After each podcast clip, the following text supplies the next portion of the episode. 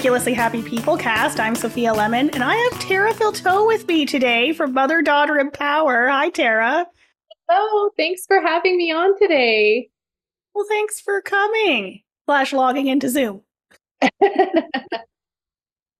Tara, can you give us just a quick overview of what Mother Daughter Empower is before we get into talking about all of it? Absolutely. So, Mother Daughter Empower, we're a Canadian uh, national charity organization, and uh, we support both women and girls to reach their full potential. We do that by providing them equal access and free uh, services like one on one coaching and counseling and workshops in their communities. And we also host the annual Mother Daughter Empower Conference and Awards, which is our biggest event of the year that brings in just over about 200 uh, women and girls. So we focus uh, girls in business, women in business. We have our uh, finalists for the Empower Girl Awards, and we have uh, workshops as well that are going on simultaneously during the day. Um, so, in a nutshell, that's pretty much what we do. that's really awesome. Okay. So I love mother daughter empower and we're going to get into like why you got into like well why you created mother daughter empower and all of that fun stuff. But first, I just want to know a little bit about you and your family and how you came to be at this point in your life. So take yes. it away. Thanks. So I'm Tell a me mom, about you. A mom of 3 mm-hmm. um, 13, 9, and 6. So very busy. They're all like three, three and a half years apart.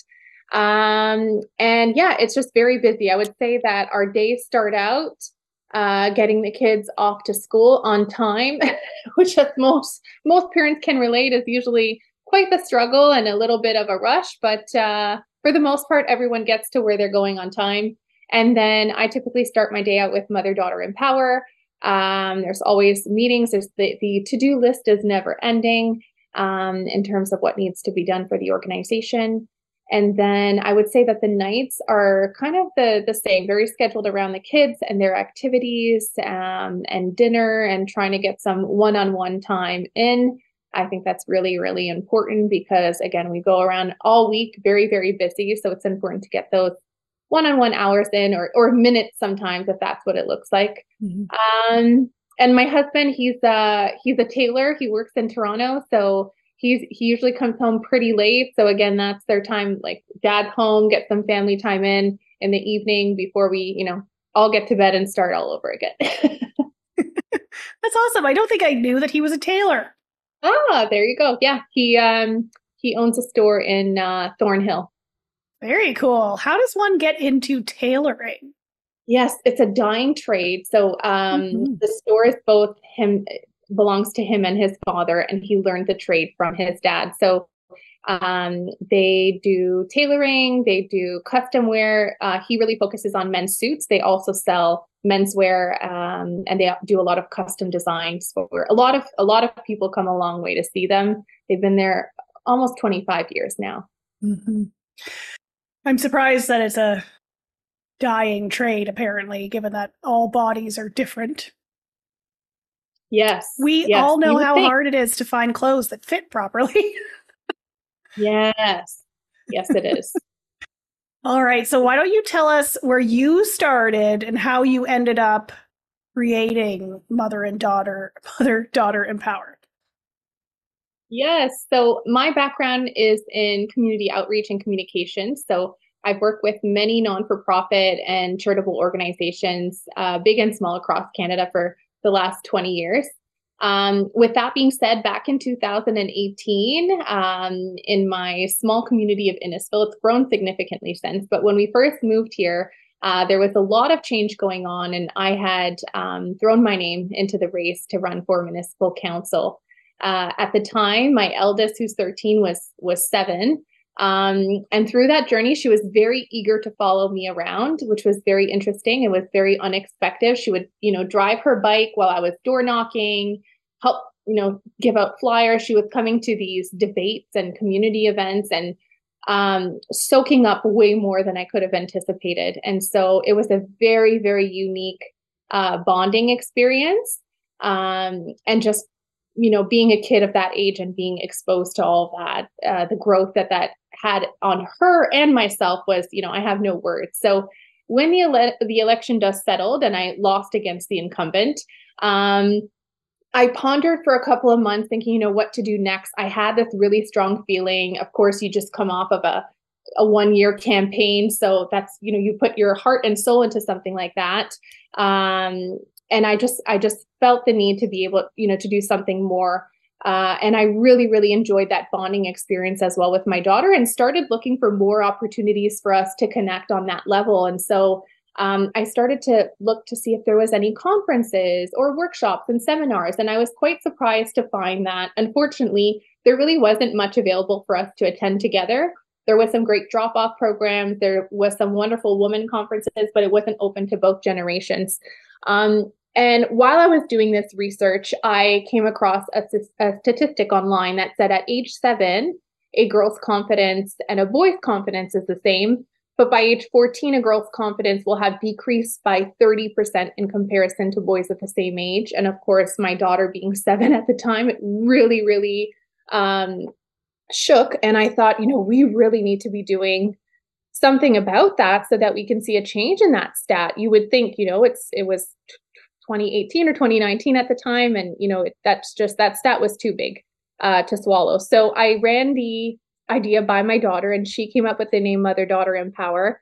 Uh, we launched a couple months later as a social enterprise that was running events for both women and girls. Um, we had a sold out national conference, and COVID hit. Uh, so during that time, of course, nobody knew how long that would last. So we kept postponing until eventually we realized, you know what, we have to pivot. Um, and we decided to um, do to host it virtually. And when we did do that, we ended up selling another, I think it was 150 tickets across Canada and some even globally. So it really reassured that there was a need for the type of education and service that we were offering.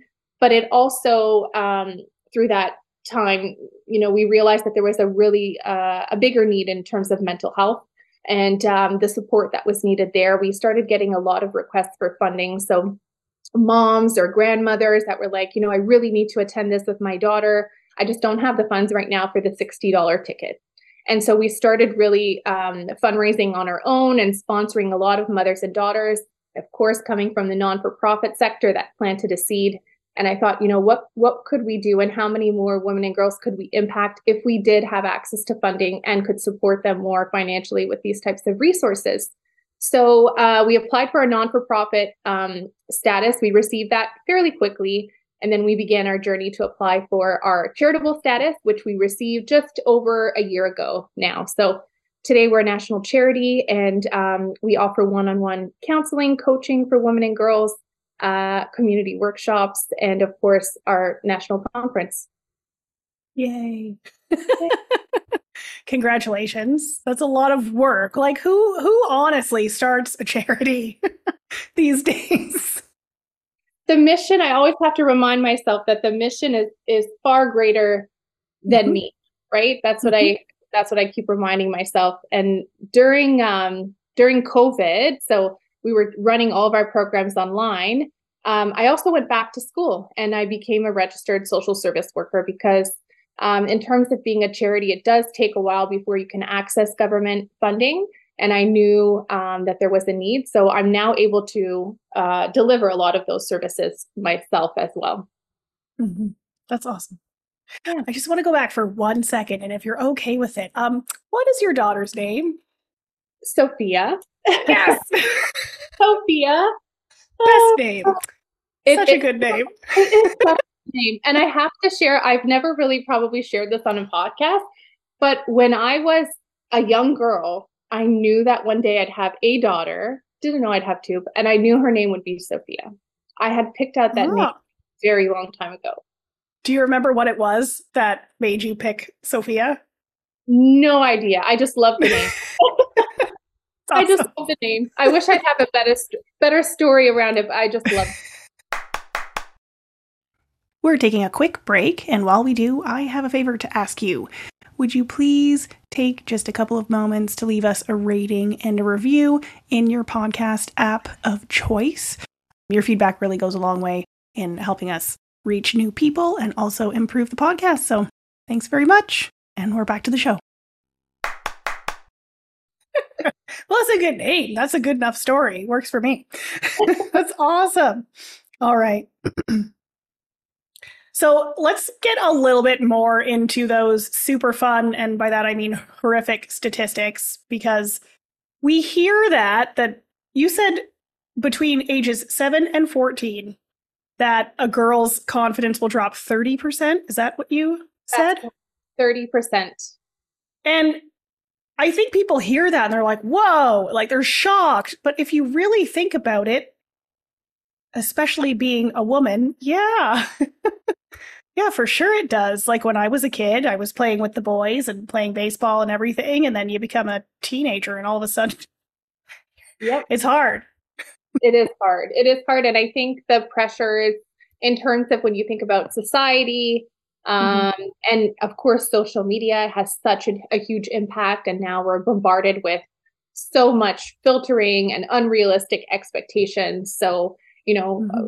our generation had to open up the magazine and see stick figure models, and that was hard enough. And imagine being bombarded, not being able to look away or shy away from any of it it's in your face 24/7 and 99% of it is is not real so that's a whole yeah. other aspect that we're that we're dealing with yeah the social media part of it is a little bit scary like with Kevin's kids like he has a daughter who is now 14 and I've we've been like making food and stuff and she'll say I want to make like a Buddha bowl and stuff like that like healthy things presumably healthy things. And you're like, where did you learn this? Well, I saw it on TikTok, but I've heard her like scrolling through her TikTok at times and just listening to these adult women's voices explaining how to eat as little as possible.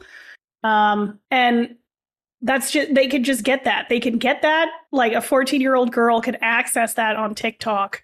Um, and I just, it's horrible. It is. And without even search, it's not like she's physically going in and searching for that. It's information mm-hmm. that's being put in front of her constantly. And so mm-hmm. it's really hard to navigate because it would be really easy to say, well, you know, just don't let your kids go on social media and don't buy them a phone. And we hear that yeah. a lot, but that's not realistic. That's not the reality that we're living in right now. On an on an average, it's in grade four that kids are getting uh, their their first device. Like we're talking about a phone. Um, I know my son is in grade four and he's constantly telling me, Mom, I want a phone like everyone else. I'm like, no, we had a rule in our house It was grade seven. And I think those obviously come, each family is so different in terms of their boundaries and, and, and creating those rules.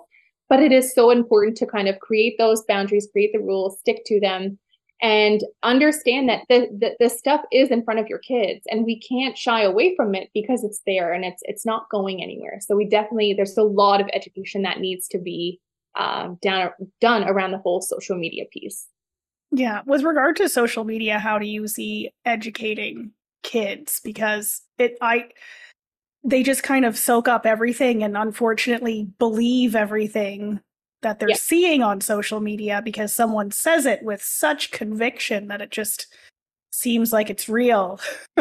yes. And I mean, even as grown adults, we tend to be like, oh, I saw this on where did I see it? Oh, I saw on TikTok, right? We're we're constantly being bombarded. We believe this stuff. So how can we expect our kids not to? So I think it's really, really important to have these conversations, actually take the time, even if it comes down to you know, maybe you want to show your daughter like a picture of, of Lo on social media and a picture of Lo walking to the convenience store. And just again, having these conversations about how this is highly filtered.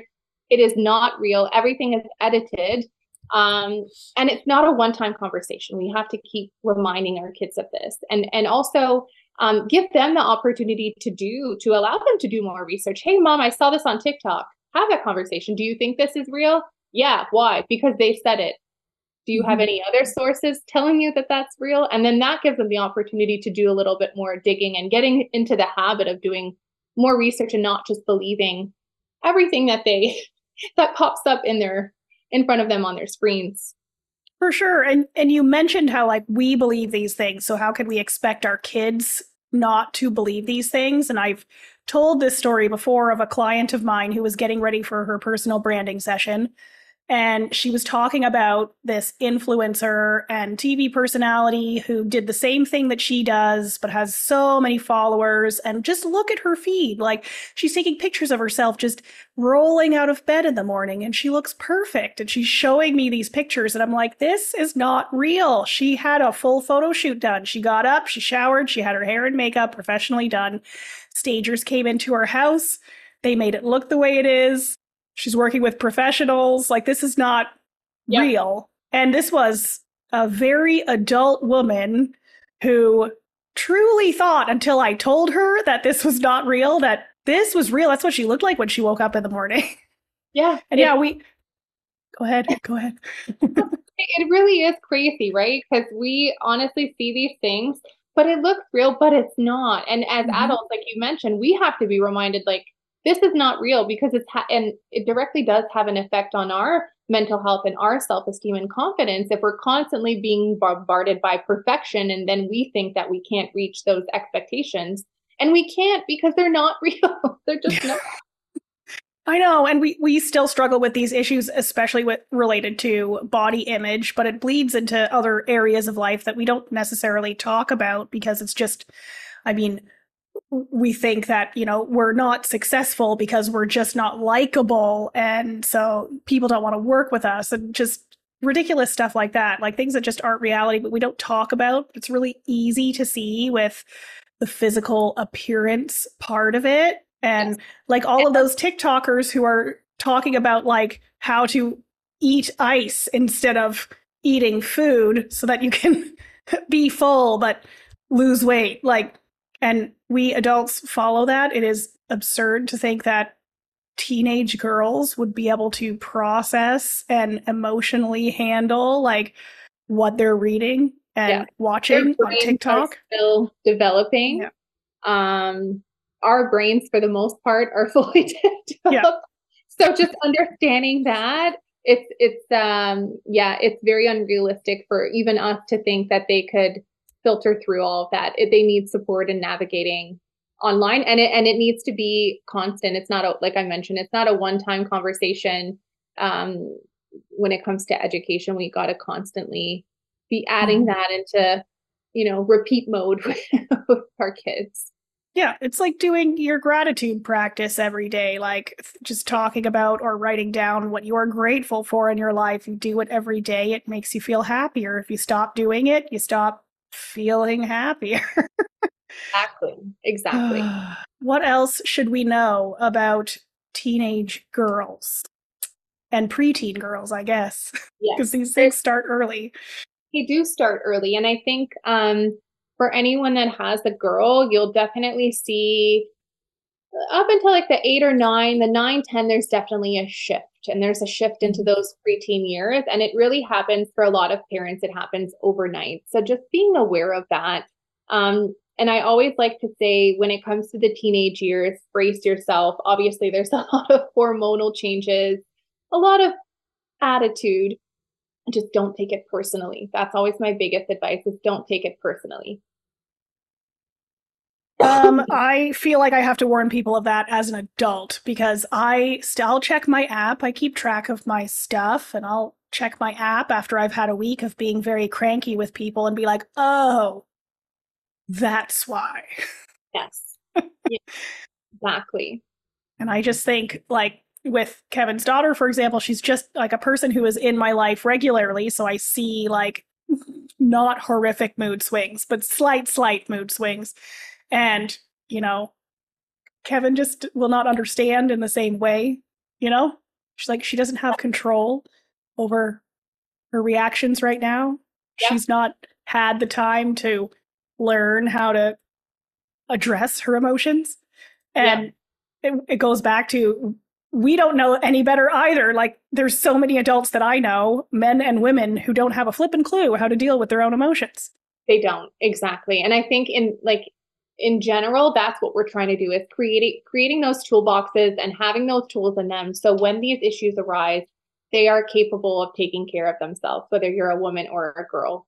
Um, it's so important, and it, a lot of that is it's the preventative piece that I think that's so important. So um, the education, even you're talking about like your menstrual cycle. I, I, for many generations, that was taboo. Wasn't talked about, but having those open conversations and being aware that, hey, we can track this, we can get a little bit like ahead of the game, knowing, okay, this is coming up. I know these feelings are coming. I know, you know, there's going to be a shift in my hormones. What are certain things that I need in my toolbox or in my self care corner that'll help me get through that week? And it's different for everyone, right? So even having those conversations and especially in terms of mothers and daughters or grandmothers and daughters that you know that mother figure in your life being able to have those open and honest conversations and just the awareness around it that you know many generations before didn't did not have that even you know for a lot of us with our own moms did not have that. Mm-hmm.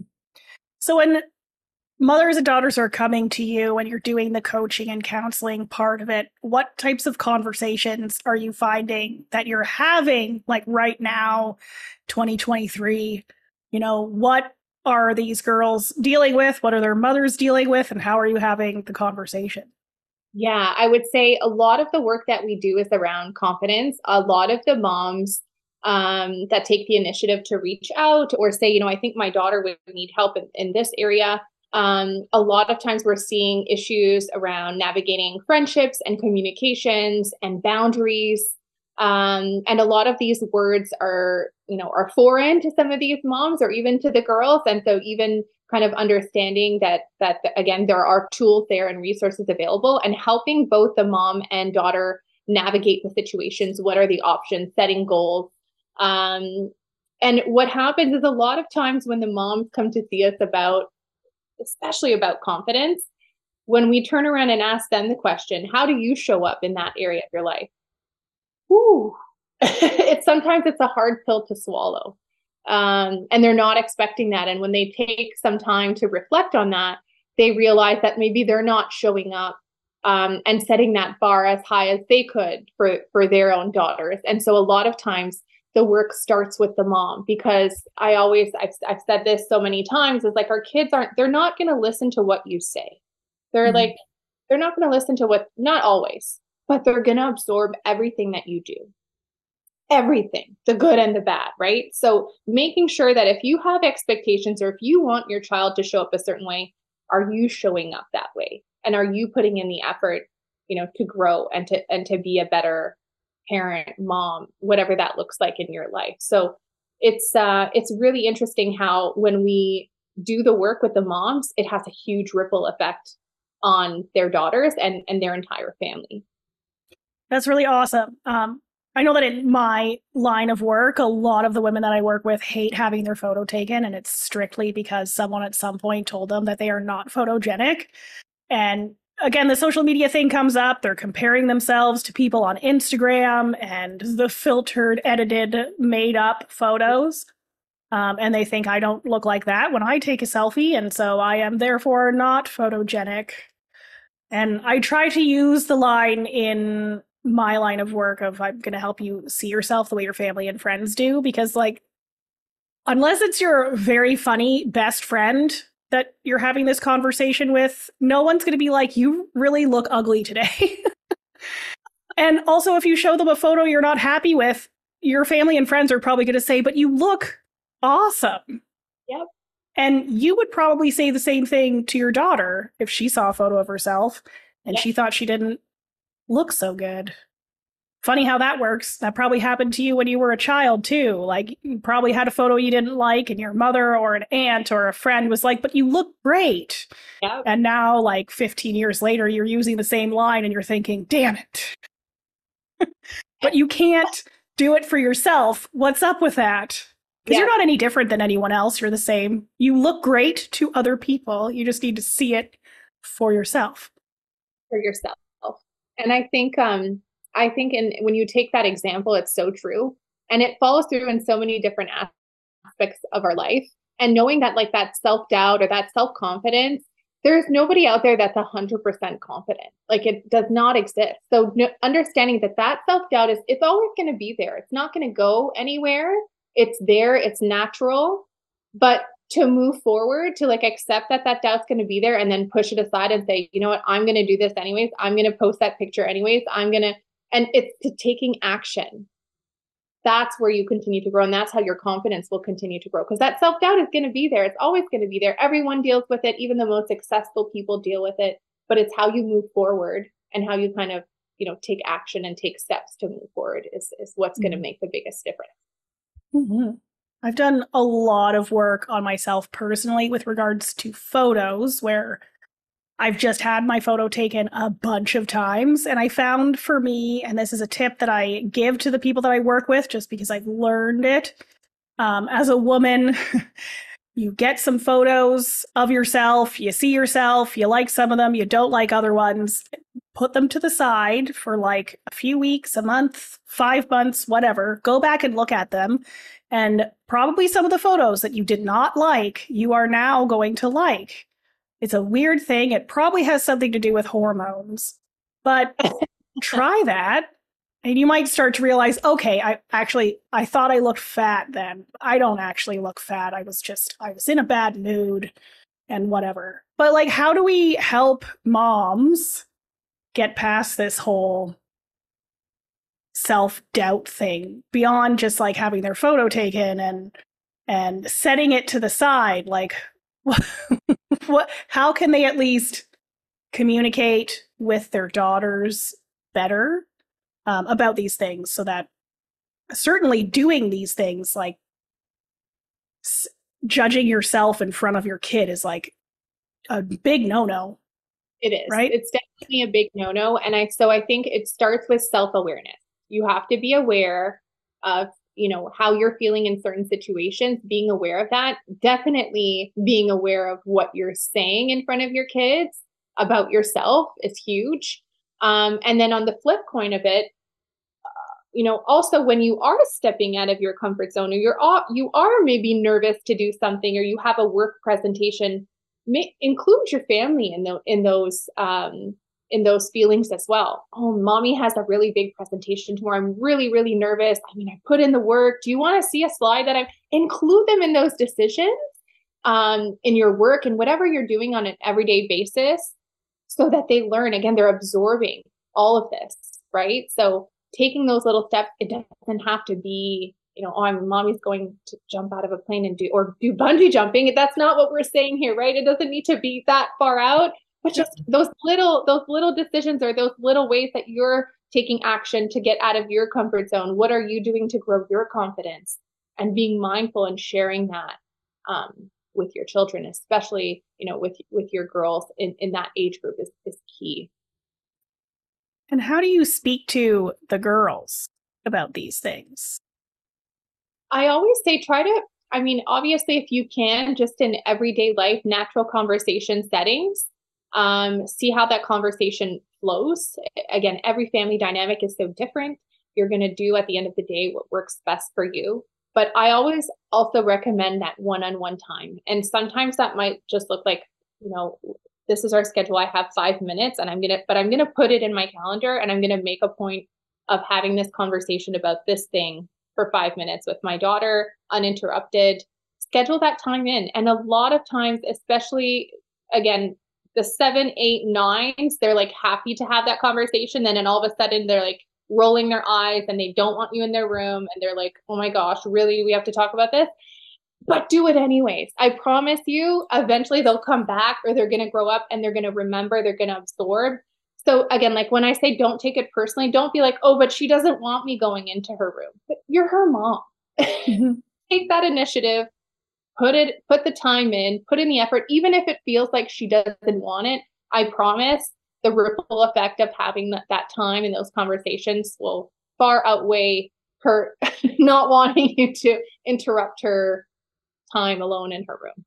For sure. And i want to get into this more because we are totally in the throes of the 14 year old teenage girl thing going on right now where she kind of wants to just stay in her comfort zone and I find that a lot of parents these days are asking their kids what they want to do. And if their kids don't want to do it, they're like, okay, you don't have to do it. And I think that mm-hmm. is dangerous with teenagers who want to do what they want to do and they do not want to do what they don't want to do. yes. How? And uh, this could be about anything. It could be about playing a sport. It could be about playing an instrument. It could be about going to school. It could be about going to counseling. It could be about anything. How do we get kids to do something that they think they don't want to do? Yeah, that's such a good question. um, okay, so I, w- I want to reiterate that every family dynamic is so different, right? Mm-hmm. So what's going to work for one family isn't going to work for another. Um, and it's really, really important and very pivotal that at that age you pick your battles, or else you're you're going to be constantly battling, right? So make sure that you have, and I think if you're if you're husband and wife or whatever your family dynamic look like, have that um, those conversations with your spouse or your partner or the uh, like the other parent of the child whether you're together or not make sure you're having those conversations and laying down the lines for like what you have flexibility with and what you don't because at the end of the day you're still the parent right um and this sounds like a silly example i remember when i was like 15 and every summer like 14 15 my parents always went camping I was like, I hate camping. I don't want to go camping. I don't enjoy it. I I hated camping. Yet today, when I look back, those are my one of my most fondest childhood memories. I am so happy that my parents made me go camping with them. I don't remember being like upset. I just remember the memories and the moments, right? So we have to understand that we're the adults. Again, our children, their their brain is not fully developed they're hormonal, they're moody, they're not going to want to do everything that, that we want them to do. I get tons of requests when our when our annual conference comes around and the moms see it and they're like, "Oh my god, I need to bring my daughter." They'll email me, "But do you think like my daughter doesn't she's not to No, your daughter's not to want to come to a mother-daughter empower conference that's 15 or 16. That's just the reality of it. She's not she's not to be like, "Yay, mom, let's go." what you need to do is you need to grab your tickets if you can't financially, we're here to support and drag her along with you. This is what we're doing. I'm the adult and this is what we're doing. And she might stand there the whole time with her arms crossed and rolling her eyes. But I promise you, if she picks up or comes back with one nugget that's stuck, we've done our job. You've done your job. And mm-hmm. and I promise you that she'll probably uncross her arms by the end of the conference and yeah. might have a few smiles here and there but you have to take that initiative as parents and you're so right i think we've come there's such like a far stretch from the previous generations where we had to completely do everything that our parents told that we, we mm-hmm. took such a far stretch now we're like oh if they don't want and yes we want our kids to make decisions and we want to set boundaries for them we want to pick our battles but at the end of the day be the parent and set those boundaries let your child know like these are the instances where where i'll give you choice choice I'll give you on uh, advice on what I think would work best, but you, uh, ultimately it's your decision. But then there's these things over here where, like, as your parent, I have to be your parent, and this is how it's going to be done. And there's no mm-hmm. like, you know, during those those ages, it's important to give them boundaries, and it's important to give them initiative because they also need that from us as parents. Mm-hmm. Boundaries. Boundaries so pick important your- with kids. Uh, pick your battles for sure. Otherwise, you'll be exhausted from fighting with your kids. but boundaries with kids, like, I, kind of amazing to me. So I, I don't want to say kids these days, but like, you meet a lot of kids these days um, who just clearly don't have the same boundaries that we did as kids. I don't know It's such a strange thing for me to watch, if I'm being honest. But anyway, it's, it's a very different generation. It really is. It's very, very different than you know the one that we grew up in. Um, but I think yeah, setting boundaries, and I'll also add like setting expectations because mm-hmm. and there's a lot of stats on there in terms of um, you know when we set expectations for our children um, they're they're able to achieve a lot more. So create again, I, when I say boundaries, also expectations, they kind of go hand hand in hand.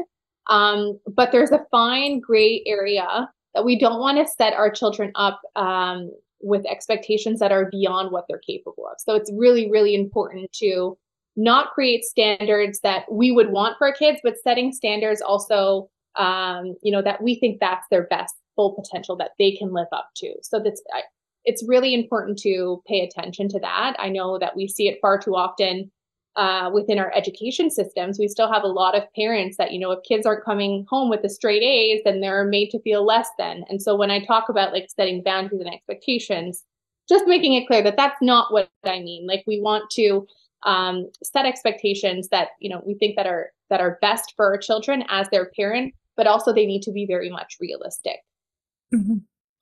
Well, in our generation, I find that setting goals is like a big deal right now. Maybe a little bit trendy, which is just a different way of saying setting expectations. Like I'm going to set a goal and I expect that I'm going to reach that goal if I follow this strategy that I've put in place for myself. And when you're talking about setting goals, like if you're if you Google it, you'll read all sorts of stuff about SMART goals and yeah, oh, right there. Hey, so you could read it for me because I can't remember what all of them are. But the one, the A is attainable.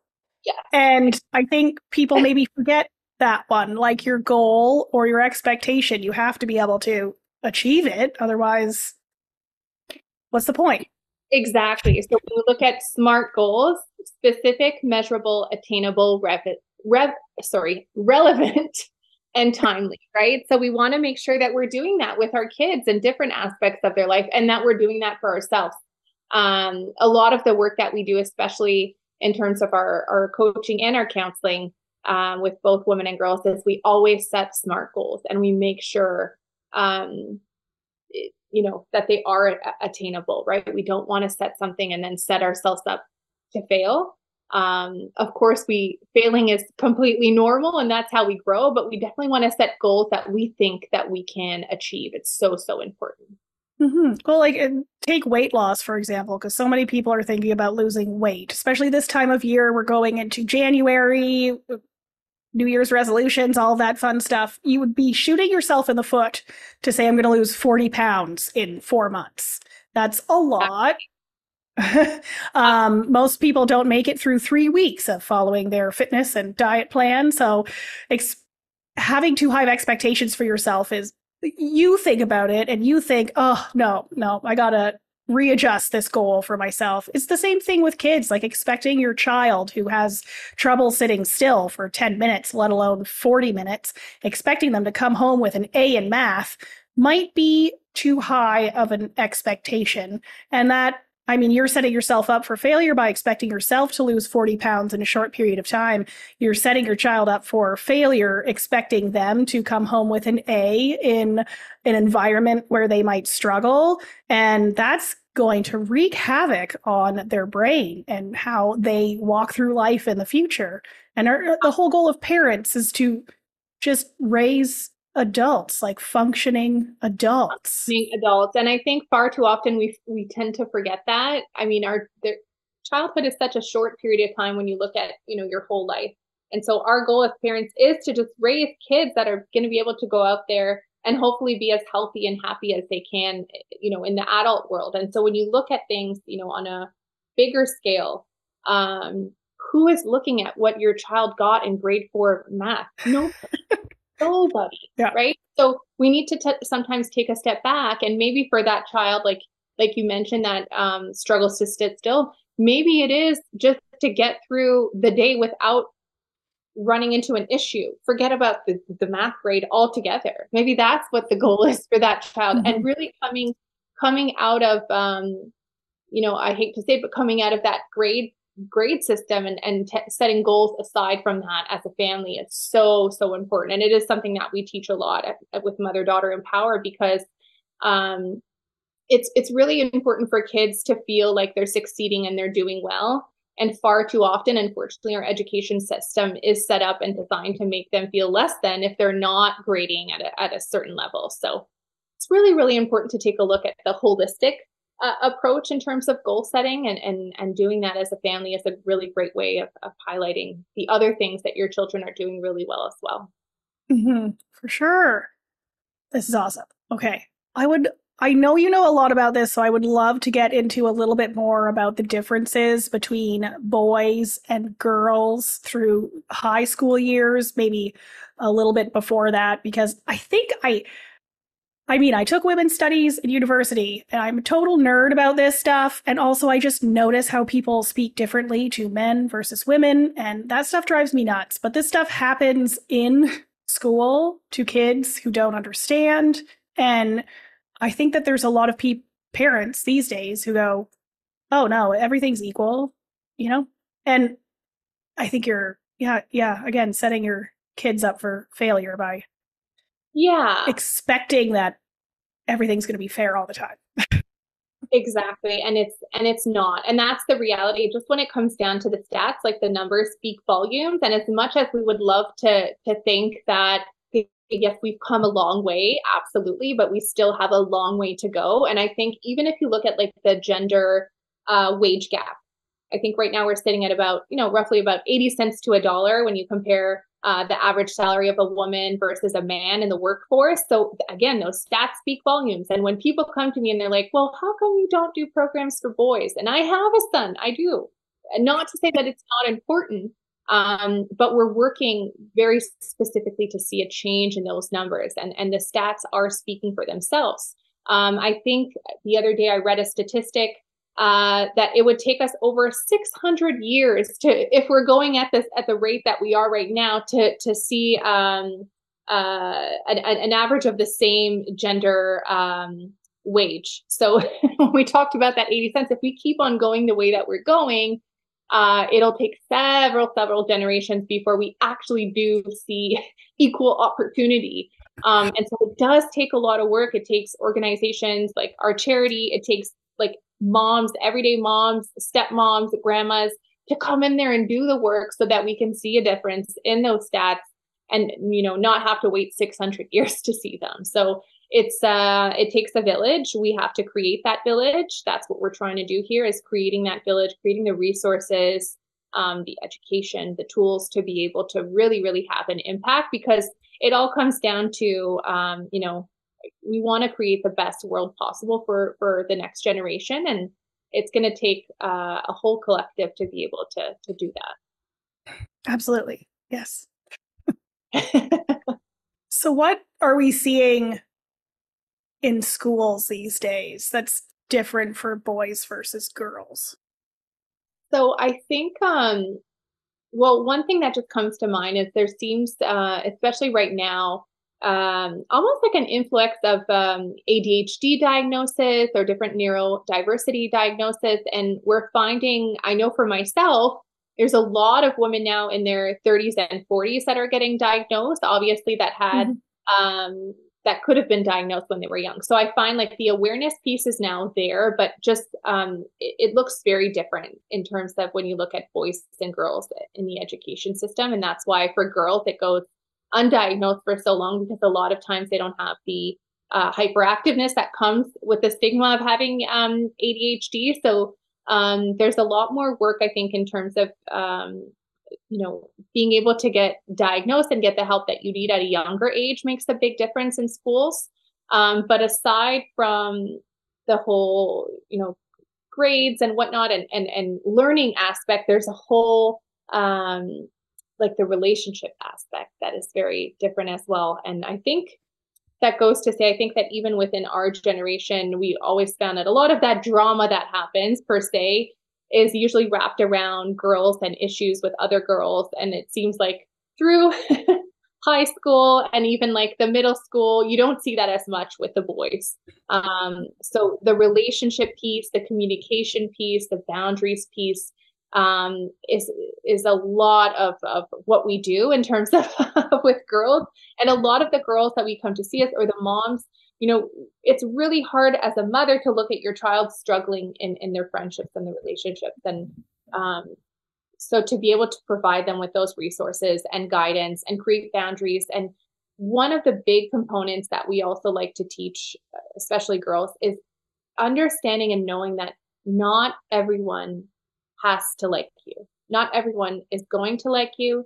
Not everyone is meant to like you, and vice versa. If you're not going to like everyone, you're not meant to be everyone's person.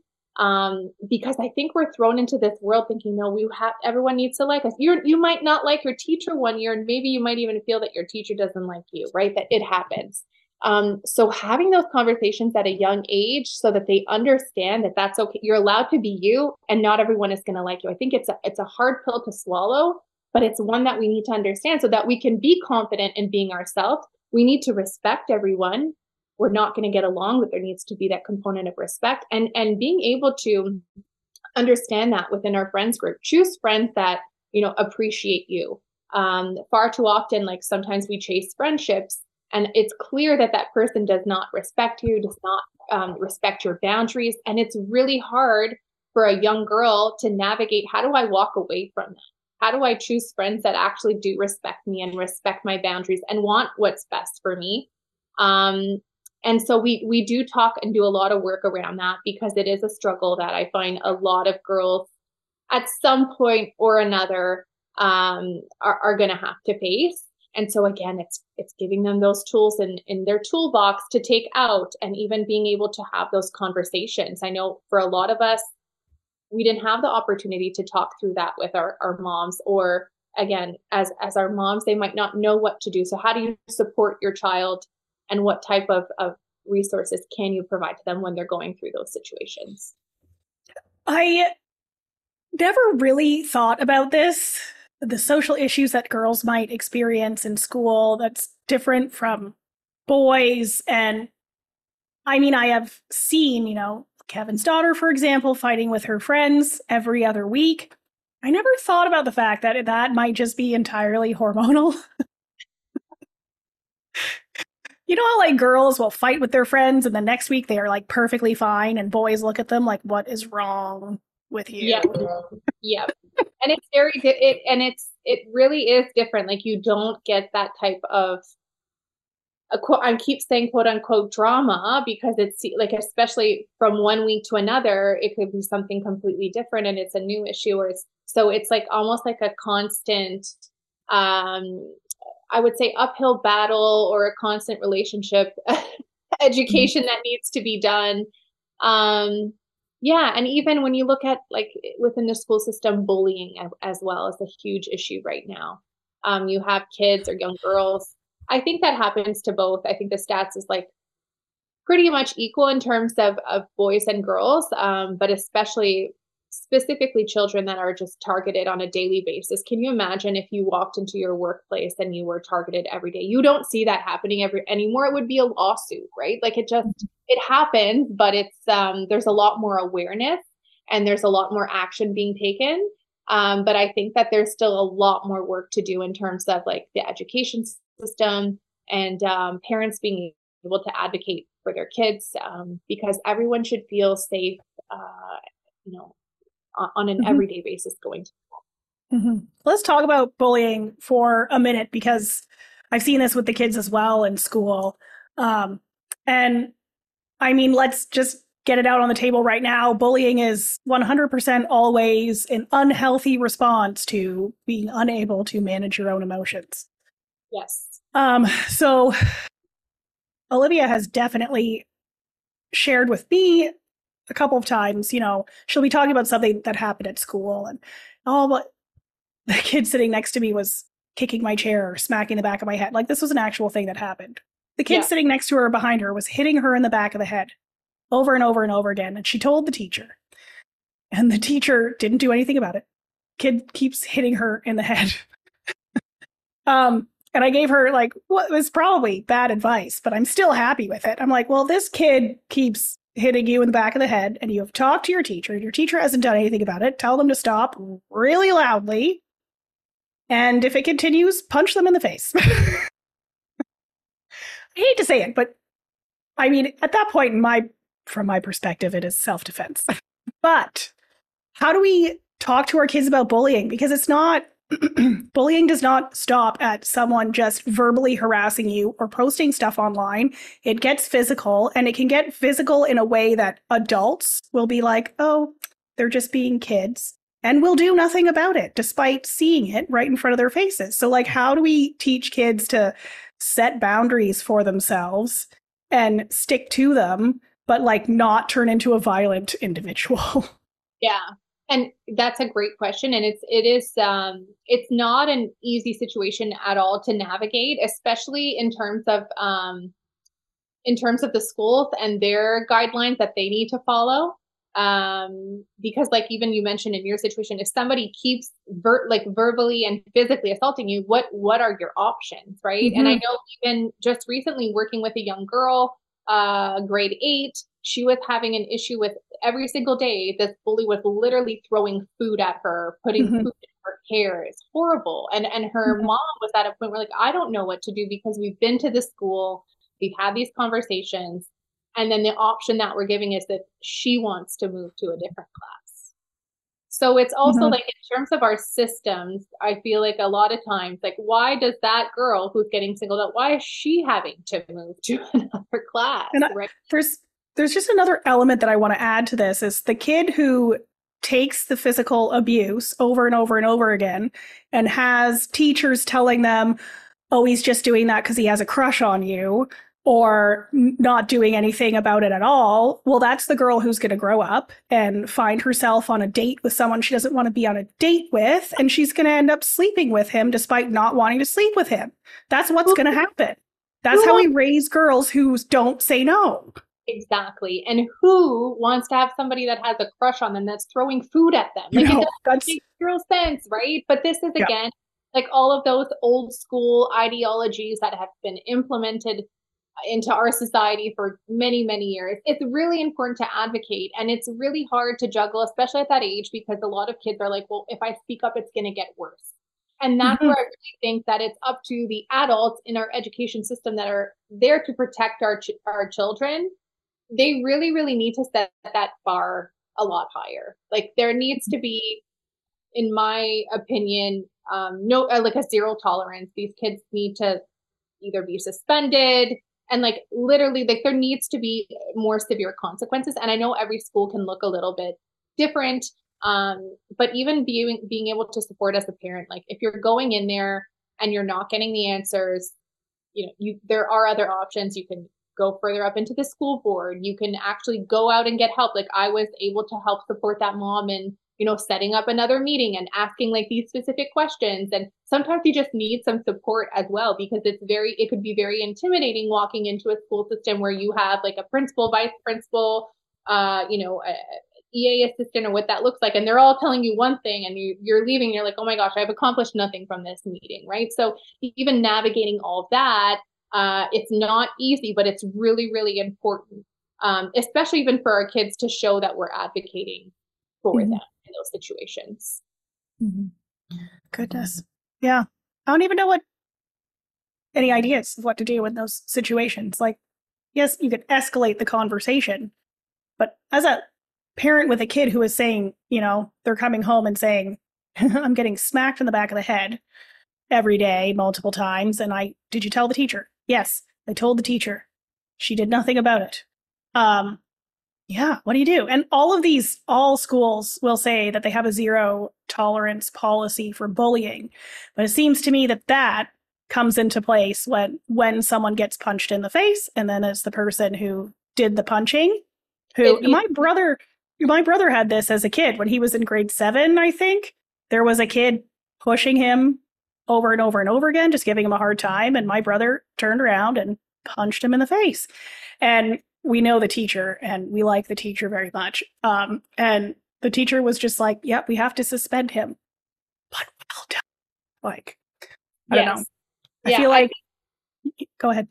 I was gonna say, I think that in a lot of situations, the teachers, their hands are so tied in terms of like rules and regulations, um, that this happens a lot, unfortunately. Mm-hmm. And that's why there needs to be like stricter guidelines so that if that kid is, you know, constantly bullying, whether it's threatening and they get suspended, the other kids around will be like, oh, hold on a 2nd mm-hmm. I better watch what I'm doing or else this could happen to me too. It also sets that tone. They're really need, if you're saying there's a zero tolerance for bullying, you can't wait till somebody gets punched in the face to then step in and have a consequence. There needs to be more serious consequences, even in terms of just being verbally abusive. Like it, it, yeah. it needs to stop, right?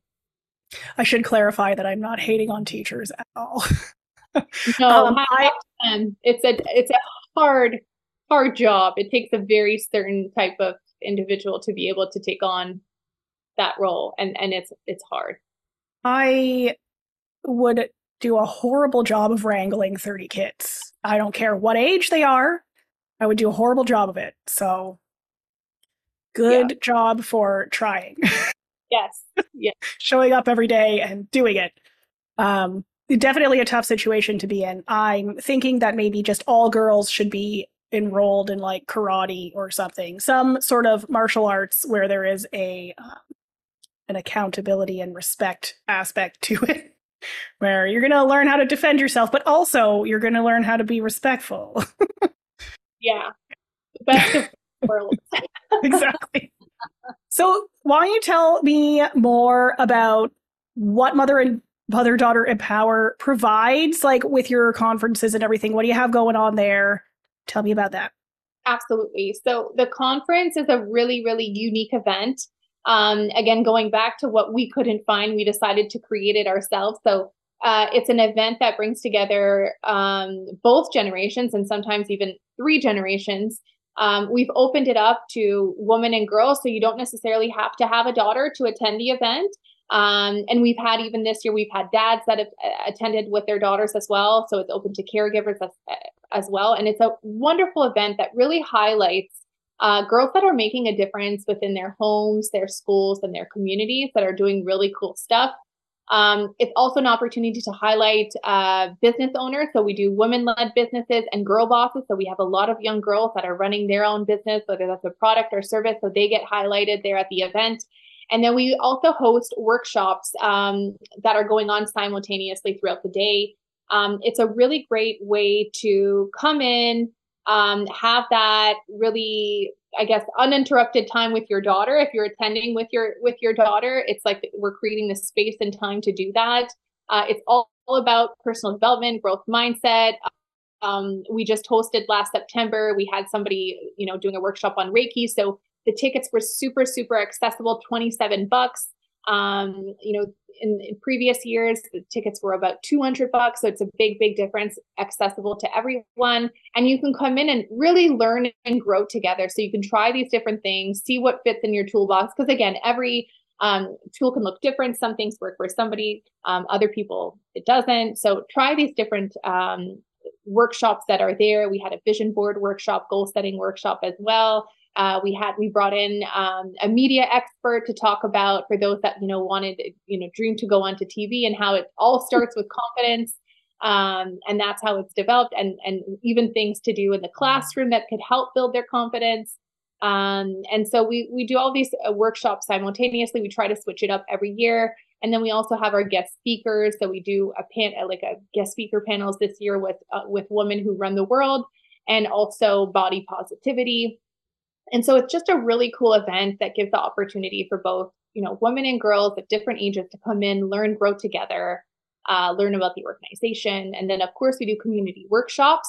Um, so we work on a funding basis. So we'll apply for funding within the community. And once that funding is granted, we can come in and do a workshop or a series of workshops. So if there's somebody out there that's listening and is like, oh, I would really love for them to come, you know, talk about this or, or do this in our community, feel free to reach out. Um, we can work on a grant app within the municipality, and then we kind of pop up across Ontario and eventually across Canada. Um, and then our one-on-one coaching and counseling, and same thing. It's all a fun, fun dependent. So as soon as we get a grant for a certain amount of hours, we're able to provide that back within the community. Um, and we like to take a very preventative approach. So I know a lot of other charitable organizations are kind of in doing like the emergency work uh, where we will also support that, but we're going in there and doing the preventative work. So we really love to work with women and girls on an annual basis, um, once a month. With that being said, we have the flexibility depending on what someone's needs are. Um, but we've seen so far the most growth in terms of developing confidence when we work with individuals on a on an annual basis. So um, we've we've had several testimonials now that we're into this over the last year in terms of growth and and what that does to have that mentorship and guidance and being able to uh, coach somebody and counsel someone on, on an annual basis. Um, so again, when these fires come up, they have the tools and resources to deal with them. And it also really prevents these emergency situations from happening. And I think, you know, a couple of months ago, I sat at a roundtable discussion with, there was over 40 community charitable organizations there And that's the one thing that they said. We were the only organization at the table that worked on the preventative work. And they all agree that if we don't want people to become homeless, teens, moms, we don't want them to be in abusive relationships, we have to do that preventative work. And we don't have enough organizations that are doing it right now. That's really awesome. Can you tell me more about what you would work with girls and mothers on if you're doing like the monthly um, work with them? What does that look like? So a lot of times it, it really depends on what their needs are. So I'll give you like two random examples just so you mm-hmm. have something to think about. So for uh, we had a woman come to us and she was really struggling uh, wasn't so pleased in like her day-to-day job was really struggling with self-confidence she her you know she had two grown sons and she was struggling on creating boundaries and had zero time for herself was doing everything for everyone else um, and so we started working together we started setting some goals that's how it all starts right thinking about what your priorities are what you want to change and then setting goals and i think what's also huge is having that accountability piece i think that accountability piece goes such a long way um, because sometimes it's really, really easy to be accountable to someone else. It's really hard to be accountable to ourselves, right? But in practicing that on a monthly basis and coming back to the table and be like, these are the issues that I want to change. This is what I've done over the last month to change them. Um, that that one woman that we worked with, uh, funny enough, I, I met with her this morning. It was her last session, her last annual session. And we went excuse me we went through all of the um, goals that she had set on a monthly basis and on an annual basis and she had achieved all of them. Wow. Um, and it was incredible to see she ended up starting her own business. She has been booking clients we helped her develop a business plan provided her resources of where to go to access um, and it and she's flourishing. She's actually scheduled like self-care and learned about boundaries and it and she said that the transformation that has happened to her um, she doesn't hardly recognize herself. She would have never been able to achieve those things without the guidance and support. So that's just one example um, and the ripple effect. She did talk about the ripple effect of how her children were like mom we think that you've changed but like not in a bad like they're noticing it and they're starting to set boundaries and respecting her boundaries because she now has the confidence to even talk about them to her family. So this always has like that has a ripple effect on on so many different aspects of your life. So again, it depends on what someone needs support with. Um, and then we have, for example, um, a young a young girl that we're working with that was really really struggling um, with her friendship group and developing um, her confidence. Her mom had reached out and, and said that she could really benefit. And and same thing, we uh, you know over a couple of months we're able to set some goals. And she really, we're not coming in and saying, well, you should do this, this, and this. It mm-hmm. helps their confidence by coming up with those goals themselves. We can help guide them.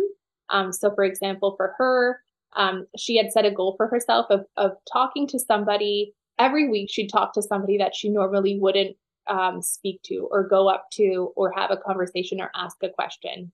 Um, and that was a goal that she felt comfortable. It was going to push her, but she felt, again, you know, attainable. she felt mm-hmm. comfortable being able to set that for herself. And I promise you that every time she'll go up to somebody and do that, it's going to start building her confidence. And what that's going to look like a year from now, I can't wait to see, um, you know, how she's going to feel about that in a year. That's really cool. And definitely an attainable goal and one that I could see a lot of kids struggling with. For example, just even raise your hand in class and ask a question. Yes. Yeah. Exactly. gracious. What else should we know about you before we close off this episode? I, by the way, sorry, you mentioned earlier that you have dads coming to the conference, and I think that that is genius. And I yes. think that like every single dad or primarily involved dad or yep. they should yep. go and the mother who has the dad who is maybe a little bit not connected with what stuff is like for girls these days she should send him with yep. the daughter to the conference absolutely, absolutely. yes it's so important because and uh, we even had we had a dad reach out where his daughter um, was actually one of the finalists and he's like you know i just don't know like uh, he didn't know that it was open to dad so he's like i don't want to send her there alone and i was like what do you mean he's like well you know her mom maybe isn't i'm like no you need to come he's like really i'm like yes please come Um, there'll be other dads there. I always, you know, drag my husband along as well. Um, we have volunteers that are males as, as well that help out with the event. So it's just so important because again, it's it's the I always say if you leave with one nugget, we've done our job and just having that impact, even if we've been able to change one person or, you know, help one person, then then we're making a difference. So it's important to have the dads come out and absorb it as well. That's awesome. I love this. Thank you so much, Tara. Thank you. Do you have a ridiculously happy moment for us? Oh my gosh. I was thinking about that and I have to say um I'm going to say the birth of my of all of my kids, but especially the first one, Sophia. Yay! for the moms that are listening, it's such a um, it, it is a surreal moment to become a, a mom. It really is. Um, I know that for myself, I became a mom um, at a pretty young age, considering like I was just about to turn 25, which is considerably young in our society to become a mom. Um, it wasn't something that was planned. Um, but I always like to say there's nothing that happens to you, everything happens for you. Um, and so I think becoming a mom is definitely in that, in being able to give birth is really the most magical experience, certainly that I've ever been through. That's a good one. That's awesome. And your daughter is doing so well, obviously. I'm going to say pushing you to start a charity. yes, yes, she's um she's still very much involved and in different ways. It's interesting because when she was younger, um I know like last year she was co-hosting the event with me where she was speaking a lot on stage and that pushed her out of, out of her comfort zone. And this year, um, she opted for doing more of the behind the scenes. So she was on stage not as much. She was doing a lot of the social media. She took an interest in that. Um, so it's it's really nice to get to like for her to get to know different aspects of the organization and to get involved kind of where she wants to get involved and who knows later on um, you know, where she'll see herself being fit into the organization. But I always tell her, I say, you know, this is also a gift to her because I don't think she realizes yet how much of an impact mm-hmm. the, the whole charity will have on on her life. So yeah. And are you finding that her sister is kind of? Yes, this was the first year um, that Mia, my youngest, and actually Romeo, my my son as well. They all attended the conference this year. We we hosted it locally, um, and so we we typically say you know seven to fourteen is kind of like age seven, and she's six. So this year she sat in the front row uh, she came and danced on stage when we were playing music. So she's starting to absorb it all. And so again, it's like that next generation, right? And it'll be interesting to see where she kind of wants to get involved and sees herself within the organization as well. It's it's it's also very selfish of me because then I get to create these really unique moments. And I encourage everyone to do that. Honestly, if you can bring your kids on for the ride and the journey and make it as accessible as possible like whatever you're doing in your day-to-day life we spend so much time in our work right? It it, it consumes us. So if we can you know integrate our, our children into that and and it's not just work it becomes our life i think there's so many benefits to that. Well no kidding. That's awesome. It's gonna have i'm sure such an impact on mia's confidence like right now Absolutely. And it's it's so true. I see the difference, you know, there's 6 years difference between my both both of my girls and I see such a huge difference just in terms of like when you think about um just mothering. Like I'm a different mother. I know so much more. I'm more educated in terms of like brain development. So just how I've been able to raise my first, second, and third, like we become we we learn so much, right? So I see the difference in my youngest who's able to advocate for herself in so many ways um, that I didn't even know was possible. Like when she's really upset, she'll say, I need a hug. Like she could physically, verbally tell me what she needs in those moments. And that's like just so awesome to see because she has those tools in her toolbox and she's utilizing them, which is so cool to see at such a young age. Yeah, that is really cool. I have shared before on this podcast. I saw this really is hilarious. Like you laugh about it. This video on Instagram of this, I think, young boy, and one of his relatives was trying to mess with him, and he just kept saying, I'm tired I'm cranky and I worked hard at school today. And he's just like, no, we are not doing that because I'm tired, I'm cranky, and I worked hard at school today. And I'm just like, this is hysterical, but also, wow, emotional intelligence much. Like this kid is like, no, thank you. I've seen that video and I love, and it was hysterical, but it's so, it just really does speak volumes. And I think that also speaks volumes on the generation that today that is growing up, that we allow them to express themselves, which is huge because I think that was, there's a lot of lack of that in previous generations. Kids mm-hmm. just weren't allowed to freely express themselves. So there's a lot in um, being able to express your needs, express your emotions, and uh, and how that has such just a positive effect. But I love that you brought up that example because I did see it and it was great. that kid is awesome. I want to see that kid as an adult. I know. So, my ridiculously happy moment is going to be that I have now hit 16 days in a row of exercising, which is Yay. shocking and awesome because I have not been working out consistently for a couple of years. So I feel good. I feel, no, I feel no pressure. I don't have to push myself to do it. It's just happening. So it's awesome. I love that. I love that. Congrats. And I love that you mentioned it's all about feeling healthy and doing things that make us feel good, right? So 16 mm-hmm. days in a row, that's a lot. So give your, yourself a big tap on the back. Thank you. Thank you. Where can people find you, Tara? Um, they can find us on social media at Mother Daughter Empower and on our website, www.motherdaughterempower.org. And you have, I, I'm not sure if you still have open spots, but you have a special product, service? I don't know. Founders something for your yes, social media do. and everything? Go for it.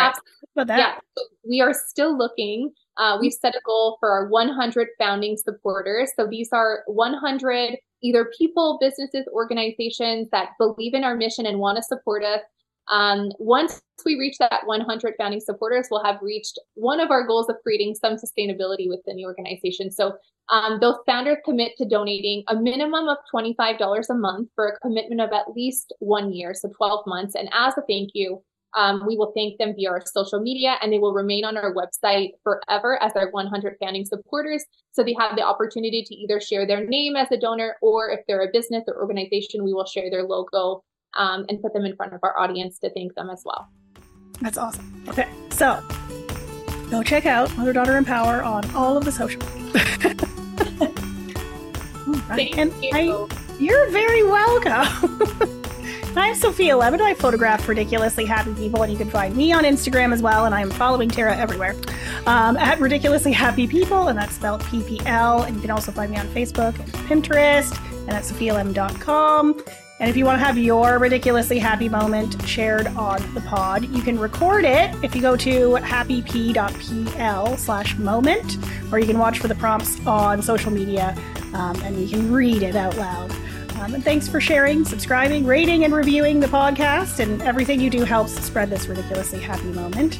Thanks for listening, and we'll see you next time.